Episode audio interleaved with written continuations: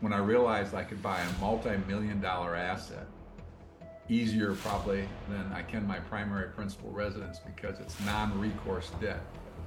As you guys know, it's it's guaranteed. It's not guaranteed. The bank secures it with the asset itself versus my personal balance sheet.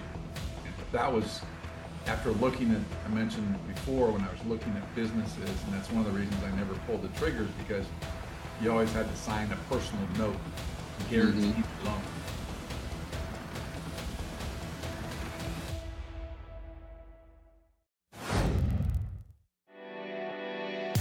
You're listening to The AZREIA Show.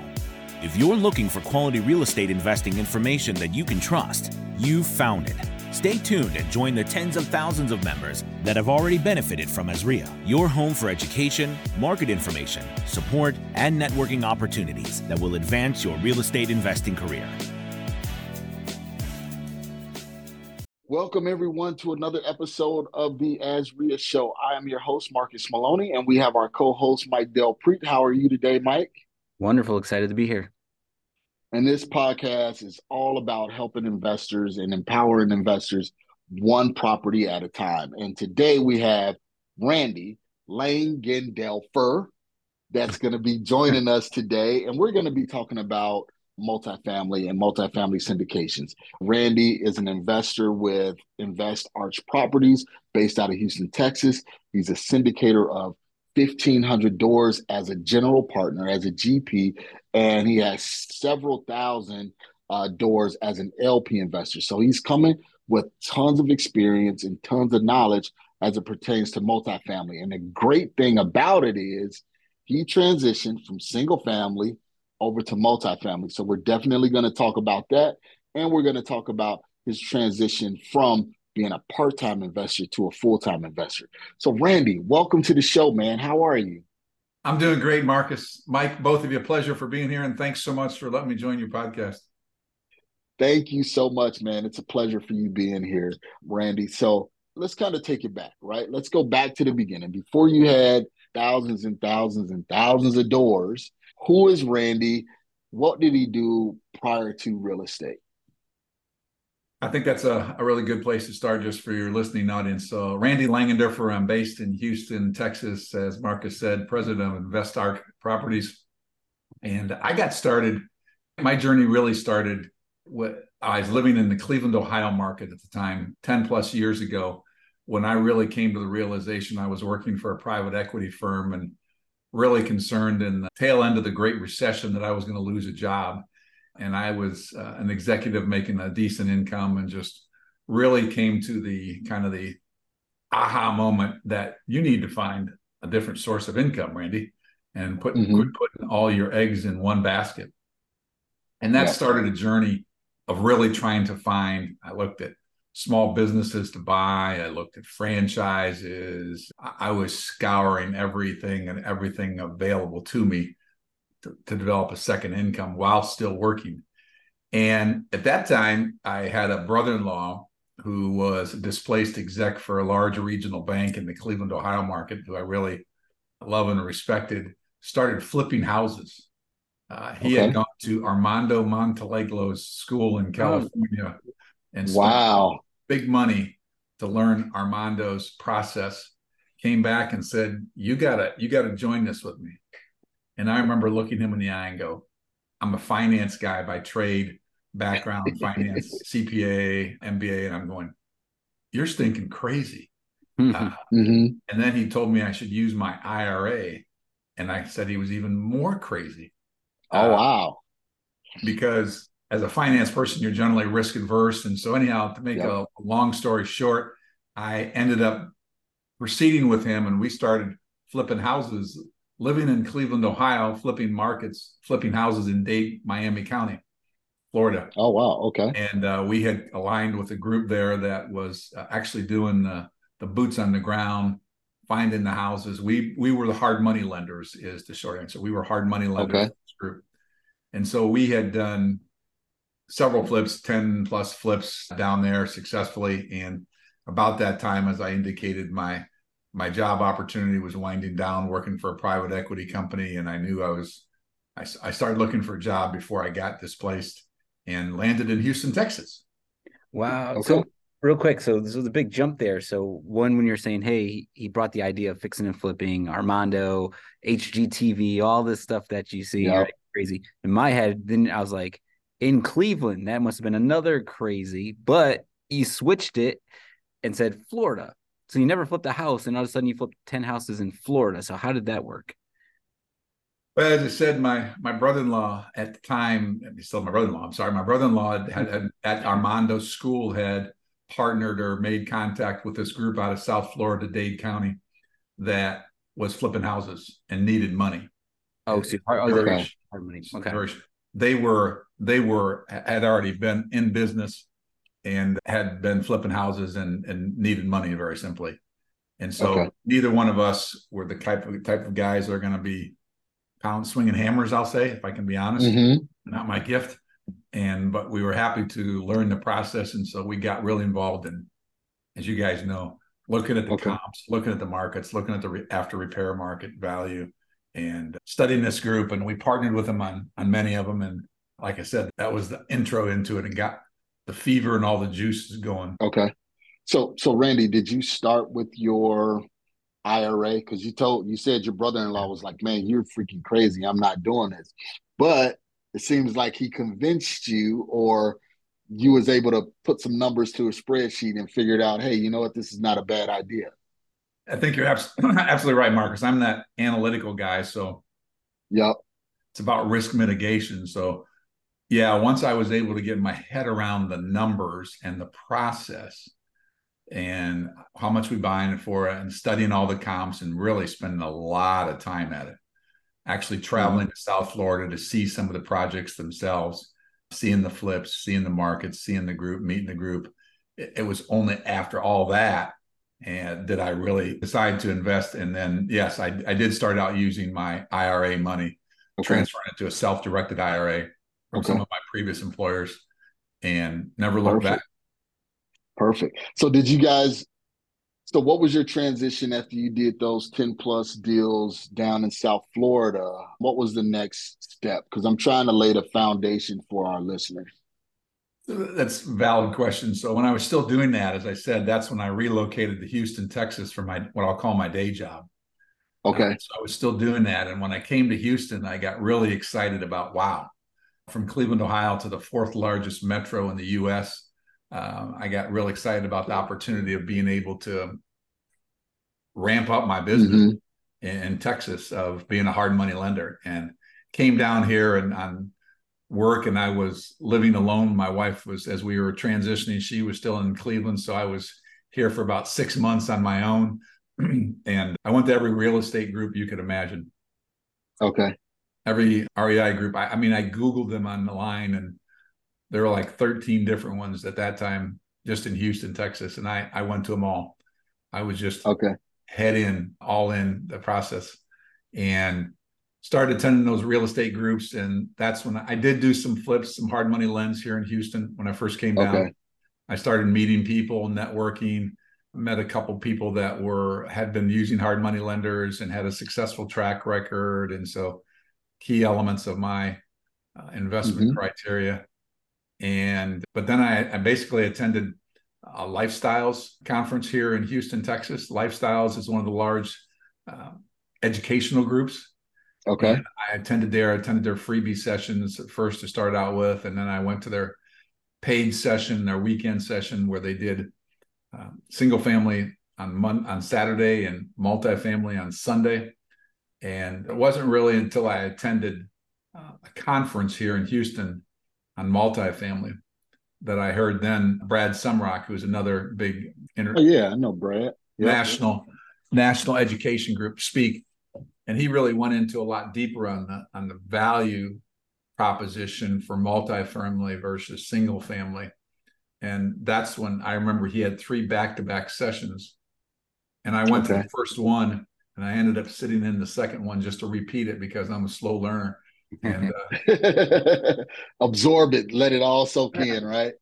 I mean, it was resonating with me. I'm sure you guys have had that feeling when mm-hmm. and it just it just resonates with you. And you say, "I want to hear this." So it was just the first aha moment for me was when I realized I could buy a multi-million dollar asset easier probably than I can my primary principal residence because it's non-recourse debt. Right. As you guys know, it's it's guaranteed. It's not guaranteed. The bank secures it with the asset itself versus my personal balance sheet. Right. And that was after looking at I mentioned before when I was looking at businesses, and that's one of the reasons I never pulled the triggers because you always had to sign a personal note guaranteeing mm-hmm. the loan. So if the loan were to default, they could come after my house, my my cars, my yeah, you're on the hook. Other assets, and I was just not willing to do that. And I would encourage no one else to do that as well on your listening audience. Mm-hmm. So, so you got into so you basically your brother-in-law gave you the real estate bug. You got that itch, right? And you started doing the hard money lending and the flipping and everything like that. Tell us about this first multifamily real estate deal. How did that transpire? Because you're used to just lending money on deals, not actually doing commercial deals. That's another whole podcast in and of itself, but I'll, to, I'll give you the I'll give you the short version here, to. So I was attending at the time the Sumrok group, and since then I've transitioned. I'm in I've been in Lifestyle, Sumrok, and now I'm in Rod Khleif's mastermind group and the coach. But at the time, I was attending the Sumrok group, and you know, I remember going to these networking sessions, and I say, "How does how does somebody find a deal? Where do where do you find these deals?" And they say, "You know, just hang around and talk to people." And so I had I probably attended for I don't know a couple sessions and found the guy that I, the old adage I know, liked, and trust. He was a similar guy, just for me, just left the corporate world and had found his first multifamily property it was this was 2018 in lovely Beaumont, Texas. And so, for anybody you're listening, okay. Beaumont is about 110 miles due east of Houston on I-10. It's a very blue collar community of about 200,000, maybe 250, and very blue collar, heavily petrochemical mm-hmm. related with all the refineries along the coastline in, in Houston. I didn't know anything about Beaumont. I drove out there uh, I'm sorry, Beaumont, Texas. Yeah, this one was actually in Port Arthur. It's next to Beaumont. Next Beaumont, to Beaumont. Yeah. Beaumont was my first general partnership. Port Arthur was my first limited partner, and the gentleman okay. that I invested in was this was a 225 unit property that was basically had been sitting vacant for several years. A developer bought it, refurbished it all, and uh, I was leasing it up. It was about 70% leased at the time. And so the play was really to acquire it, lease it up to 90%, refinance, mm-hmm. take a bunch of money out, live happily ever after. And so that's where the story gets really interesting. So after 18 months, we did refinance it. We got 60% of our money back as investors. And I'm kind of, this is 2018 oh. again. I'm kind of pounding my chest thinking I'm a pretty smart guy. And then we followed by followed by fraud, a mm-hmm. flood, oh, wow, and a fire. And so the three F's as I call them. So right, right. We found the property manager was committing fraud and increasing their or overstating, I should say, tenant occupancy. And so the general partner who I had known at the time and still know today is a good friend. He fired the property managers, got some takeover and some stronger property management in there. Mm-hmm. To be hit by um, Hurricane Harvey, uh, wow. which we were along the Gulf Coast and put three feet of water in all the first floor units. So everything had to be vacated, and you guys know that drill. It uh, you have you insurance. Know. We had insurance for it, thankfully, but you know that's a very lengthy process. Lengthy process. you had all of those dis- displaced tenants all those displaced tenants and all those things to be dealt with. Mm-hmm. So, what did you? Because I know that was a big step for you, wait, right? Wait. Because there's one more F. there, oh, there was there, there was a flood. Slow down. We we, we yep. recovered from the flat flood pretty much and started. We redid all the units, started to release them up, and very regrettably, we had a fire in the property. Then that was probably I don't know 2019, 2020, whatever. Um, Man. And we're very regrettably, three young children died in the fire. Oh, wow. Here's another hard lesson for investors. The mother left three young children home alone, went out for the night. Oh. They died, and she sued us. Wow. How did the fire start? Don't recall. I don't know. Yeah. It wasn't, yeah. it wasn't in her unit, but it took out, I think, 25 or 30 units of the 225. So it didn't took out one building, which was terrible. But yeah. loss of life is just devastating. Yeah. Wow. And then only so, in America she sued us. Wow. Yeah, yeah, that's that's on her negligence. so what was and just out of curiosity, what was the basis of, of the lawsuit? Somebody died. Somebody has to pay. I mean, very, very candidly, I'm, I'm, I do not mean to be insensitive, but mm-hmm. that's really the basis of the lawsuit: is somebody died, and so that somebody has to pay. Right. And right. she didn't have any money, so. So I know, I know, like I was saying, that was that was a big step for you, right? Because you're used to being a hard money lender, where you're giving the money out to investors and seeing the product. Now it's you giving the money to a general partner saying, okay, I want to see my return. Did you learn during that pro? What did you learn during that process oh, of being a limited partner? Man, he, he could write a book on that building. I I, yeah. you, I got my honorary PhD in investing. yeah. Uh, so yeah, you're right. On hard money, you know, you're, you're generally seeing your return in six months, maybe nine months, yep. if it's a bad deal or a long deal uh, but yeah, so we waited 18 months to get a refinance. And so I guess I would say I, I, felt comfortable with it only because I had studied enough. And that's that's another key takeaway for your listening audience is educate yourselves. That's how you mitigate any risk is to education and study it. And I really trusted the guy that was the general partner. Mm-hmm. He, he, is a, he, he was and is a class act today. Fast forward, we got out of that deal after six years, just last year and four years, I guess it is. We got all of our money back, but we didn't make anything in return. Wow. But wow. this is the guy that put over a half million dollars of his own money in the project to keep it afloat. And I don't know that he got all of his money back, but he put the limited partners 1st mm-hmm. So you don't know that going into a project, but as a limited partner, you know, I will invest with this guy whenever he sends me something again because oh, absolutely, because he, he showed you that you know the limited partners are first. If anybody's going to take a loss, me as the general partner, I'm going to take a loss, and my investors are going to be be be made whole. Absolutely, and you know that's the way it should be. So kudos to him. Yeah, mm-hmm. he's out there's listening. I still respect him, like him. So yep. So how did how did you make the transition to become a GP yourself now? Because right? That was you went through that through that through that situation from 2016 or whatever to 2018. Now it's 2023. We went through, you know, COVID, everything like that. How did you become confident and build a team to be a GP? Because it's not just having the money, but it's going out, finding the deals, making sure you got the right uh, contractors, um, everything like that. So how did how did you do that? Yeah, I think I don't have, I don't say everybody's career and and real estate investing is a little different, but I would say I think mine is fairly straightforward. Where I had invested invested in several limited partnerships before I ever invested in a as a GP because I can and, and, excuse me, I said I invested in 2018 in Port Arthur. It was 2014. We got okay. out of it 20.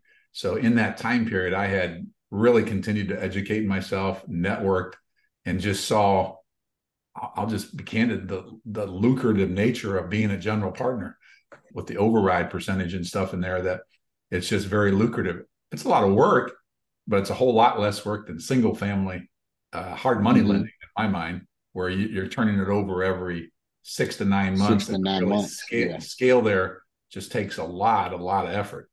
And when I did my first LP effort investment in Port Arthur, Texas in 2014, I did it again through my IRA.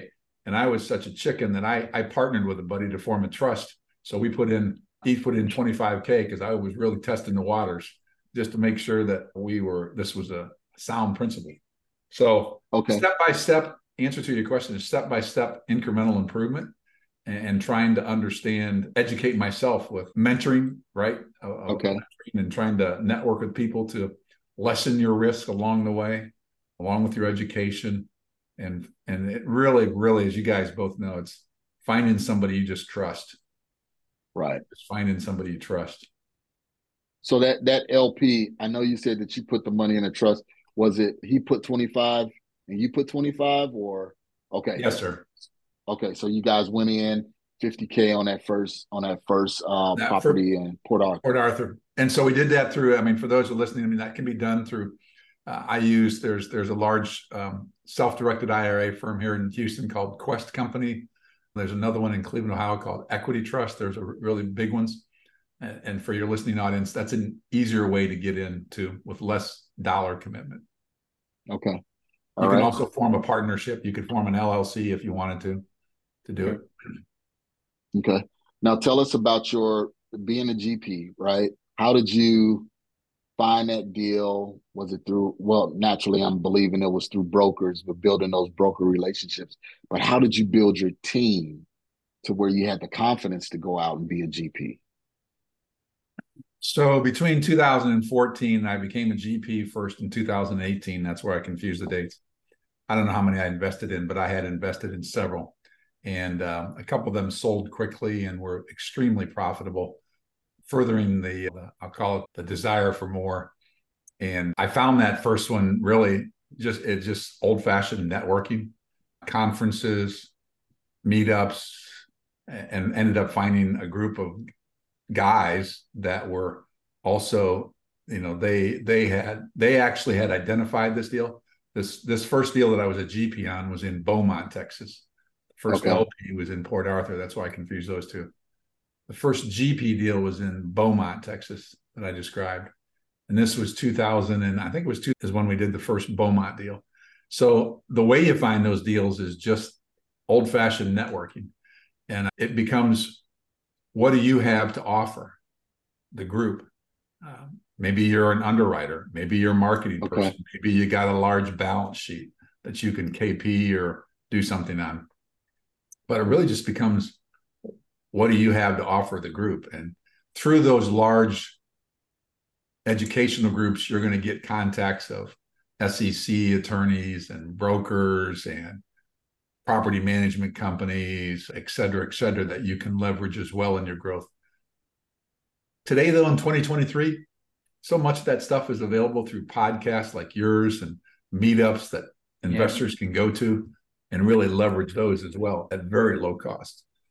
Okay. So we've talked a lot about LP, GP. When it comes as an LP, like when you're invest looking to invest in other projects, what are some due diligence processes you go through to understand if this is a fund that you want to invest in? It's a great question, Mike. As I put on my LP hat, and I still do this today, as assets turn over, I, I will invest limitedly as forever. I just am convinced on the, the asset class. But I talk about this, other things too. I think all limited partners should develop their own investment strategy. And, okay. and, I encourage my students and stuff to actually write it down so you don't get distracted, especially when you're starting, because it's so easy to get um, diverted with what I call the shiny object syndromes. I'm sure you guys have heard of it, where you get an email that says 25% IRR or mm-hmm. Five five x equity multiplier in six months or whatever, something like that. Right. But it's so easy to get diverted. And if you don't, when you're starting out, uh, I said I coach people to put it on what markets you're looking at and the kind of investments you'd be willing to take. So, and this is what I've refined over the years. When I started out, it was simply I, I knew the guy very well and I trusted his judgment. I had reviewed some of the underwriting, but so it's education, developing that strategy, and, and, and again, write it down. What kind of markets are you looking at? So today when I, I am focused on the sunbelt areas, like a lot of people across the U.S. Mm-hmm. So if somebody sends me a property in Wichita, Kansas, I don't care if it's got a 50% IRR. I, am right. I'm not going to look at it today. Or if I get an email, I mean, the other one is at somebody that I my investment criteria is I really have to know the sponsorship group and their track record. Mm-hmm. So again, you get that email from somebody in Wichita, Kansas that sounds great, but I don't know the market and I don't know the group. Those are two big strikes for me. I just I simply won't invest. Maybe I know the group, the sponsorship group, but I don't know the market. And I may look at it for a little bit. Right. But I guess the first criteria is I look for markets I understand, sponsorship groups I trust and like, and have a proven track record, have a proven track record that I'm aware of. And then it's like I said, I was, I've been, been a GP recently in Tucson. So I was asked to join a group to, to invest there as a general partner. And I don't know about everybody, but I get on a plane and I go to Tucson. I, I look at all the comps and I travel the market and meet the property management company and some brokers while you're in town and, and try to get a, a grasp of the local submarket itself. I did that when I was even an LP investor at first. I don't do it a lot anymore because I've got a group of sponsors that I'm worked with a lot and I right, trust that you so work with. Mm-hmm. As an LP, I would say develop your strategy and I would put in there the submarket, the sponsorship groups, knowing them and what types of returns you're looking for. I ask that people all the time. I was just going to say some people want yield. Did you know? Yeah. And other people are looking for the large kicker at the end when it sells. So, so speaking of those people looking for those returns, what are some tips maybe you can provide for our listeners because you need money to do deals, right? So, any raising capital uh, tips that you can share? I was going to give you a smart aleck answer, but I won't. Go for it. love it. raising capital is is uh, is uh, one I've really focused on in the last couple of years of really trying to you know and and I first thought I'm a corporate guy I work behind the scenes I'm a numbers guy man asking people for money just isn't my gig but when I got my head out of my rear on that and said you can do this and started just doing it it's mm-hmm. about developing a brand it's about developing opportunities developing a little bit of history, and then just so today I'm out there fast forwarding today on capital raising. I'm on all the so not all the social media, LinkedIn and Facebook primarily. I'm posting several times a week. I like to appear on podcasts to further my brand. Um, okay. speaking engagements wherever I can find them. So the funnel at the top is many of those, as well as partnering with other people. But at the end of the day, to be a capital raiser, you have to have success right? I think. Mm-hmm. Okay, Nobody's right. Got to have that track record. You got to have that track record, and that's getting more and more difficult, as we all know in our markets today. Mm-hmm. So, what? It, speaking of some of the difficulties in the market, Randy, what are you seeing up on the horizon? Right, we're seeing everything on CNBC. We're seeing everything on Fox Business News about commercial real estate, and a lot of it is geared towards office space. But yet, large multifamily is starting to kind of get sucked into that loop of, hey, we have mortgage interest rates that's about to reset and adjust. We have large multifamily investors that's turning over keys to the banks. They're doing more capital calls. Kind of what are you seeing on the horizon in the industry? If I had the answers to all those questions, I'd be on the talking circuit making a lot of money. But I think one guy's opinion is you hit it all right in the head. But I think anybody that did a deal, and, and I've done a couple of them, in 2020, 21, or 22 uh, always did, always, you had to do variable rate debt at the time. And a lot of it is just timing in the market cycle.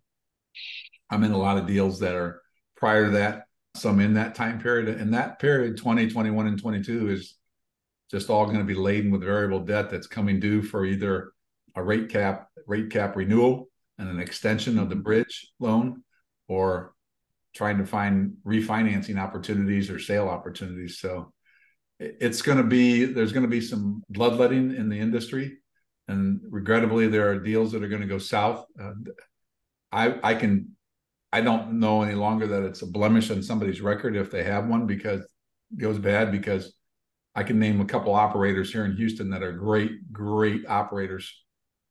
Mm-hmm. had to mm-hmm. turn the keys over to the bank recently just because the debt right. is overwhelming and it's very difficult to make capital calls these days you got to have a very articulate vision of how investors are going to get their money back right. and have that human capital build up where they trust you that you can perform mm-hmm. on it so very difficult to make capital calls uh, i have not had to make one yet but will have to next year just because of the rate cap renewal. But you know, everything I'm mm-hmm. told is if you want to raise, raise a buck, think you're going to only probably get 40, 50% of that dollar. and it's okay. going to take you a lot longer to get it. So I don't think that the market has a way of cleansing itself and weeding out some bad operators. But I think that's also going to be opportunities for the future. Mm-hmm. Right. Areas where there's going to be properties coming online that are A minus, B plus that you never thought you could get if you got the right relationships with brokers. So with every downturn, there's a opportunity as well that mm-hmm. investors mm-hmm. need to look at. So this is the time when your passive investors should be cultivating relationships with general partners and understanding what their view of because everybody's view is going to be a little bit different. Yeah. Okay. Key. Very key. So Randy, kind of wrapping up here, man. How can we, if somebody's looking to invest and they want to say, hey, you know what, let me do my due diligence about Randy before I, you know, make a call or look into working with him. Where can we go to find you? Where can we go to follow you? I know say Facebook and LinkedIn. Give it give us your uh, URLs. It's Randy Randy Langenderfer, L A N G E N D E R F E R, and I'm sure we'll put that in the show notes. Those links yep. uh, for Facebook and, and LinkedIn. Also, my website www.invest invest hyphen ark invest hyphen ark.com. It's got a contact me page on there. Love to chat with with anybody if they have an interest about anything real estate wise. And those okay. are the easiest ways. And you know, I just really appreciate you guys having me this afternoon. Yeah, thank you for being here. Yeah, thank you for being here, Randy. You brought a lot of insight to what's going on in the market as far as commercial real estate. So you guys know exactly what to do. Our listeners here along the Western Seaboard and across the nation, uh, feel free to reach out to Randy, get additional information from Randy uh, in regards to commercial investing. And please let me and Mike know how we're doing on the podcast by giving us a rating or a review. And then all of the detailed information is down in the show notes. And feel free to become a part of the family or feel free to come as a guest and see who we are and get affiliated with us. So thank you so much for being wonderful listeners and a wonderful audience. And thank you, Randy, so much for being a great guest, man. Well, it's my pleasure. Next time I'm in Phoenix, I'm going to try to get to your your meetup. So, yep, give us a call. One day I may show up there. Yeah, definitely, awesome. because we have a branch down in Tucson too. So, if you need additional information about the Tucson market, that'll be a great time for you to uh, look us up and see what we can do for you. Look forward to it, guys. Thanks so much. Thank All you. right, thank you. Have a good one. Thanks for listening to the AZREIA Show with your hosts, Marcus Maloney and Mike Del Prete. We hope you enjoyed this episode. If you found this information valuable, head over to azreia.org and learn more about our community.